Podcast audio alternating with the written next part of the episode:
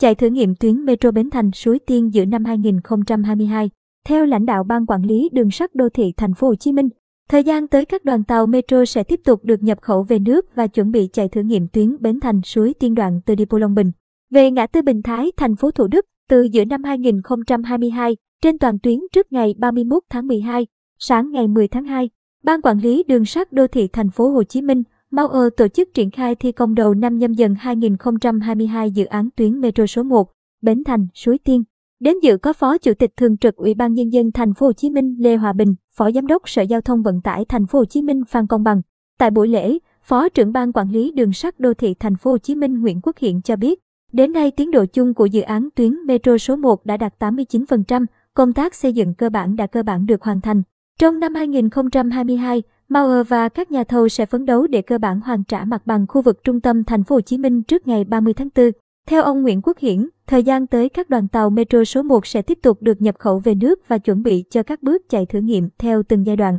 Cụ thể, đến giữa năm 2022, Mauer sẽ chạy thử nghiệm đoạn từ Depot Long Bình về ngã tư Bình Thái, thành phố Thủ Đức. Đến tháng 8 năm 2022, sẽ tiếp tục chạy thử đoạn trên cao và trước ngày 31 tháng 12 sẽ cho chạy thử nghiệm trên toàn tuyến. Ông Hiển khẳng định, năm 2022 là năm bản lề của tuyến metro số 1 trước khi đưa vào vận hành khai thác thương mại vào năm 2023. Ông bày tỏ mong muốn tiếp tục nhận được sự quan tâm và chỉ đạo kịp thời của lãnh đạo thành phố Hồ Chí Minh và các sở, ban ngành liên quan. Đối với công tác xác minh nguyên nhân rơi gối cao su dầm cầu cạn metro thuộc gói thầu CP2, lãnh đạo Mauer khẳng định, sự việc xảy ra trong quá trình thi công và theo quy định nhà thầu phải chịu hoàn toàn trách nhiệm. Hiện nay, đơn vị đã có báo cáo sơ bộ gửi Ủy ban nhân dân thành phố Hồ Chí Minh,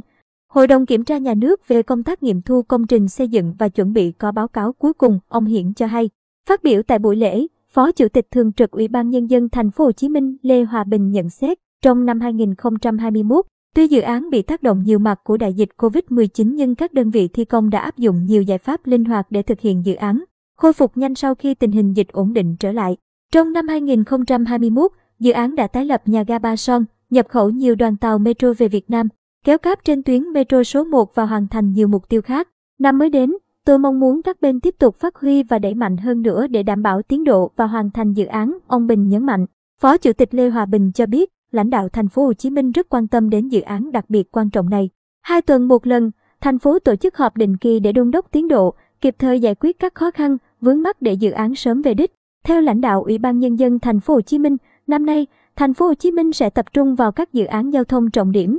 phấn đấu làm được các dự án nhiều kỳ vọng như vành đai 2, vành đai 3 trong nhiệm kỳ này. Bên cạnh đó, trong quý 2 năm 2022, thành phố Hồ Chí Minh sẽ khởi công hạng mục di dời hạ tầng kỹ thuật tuyến metro số 2, Bến Thành Tham Lương. Đây là sự tiếp nối của các tuyến metro sẽ tạo ra cho đô thị phát triển mạnh mẽ hơn.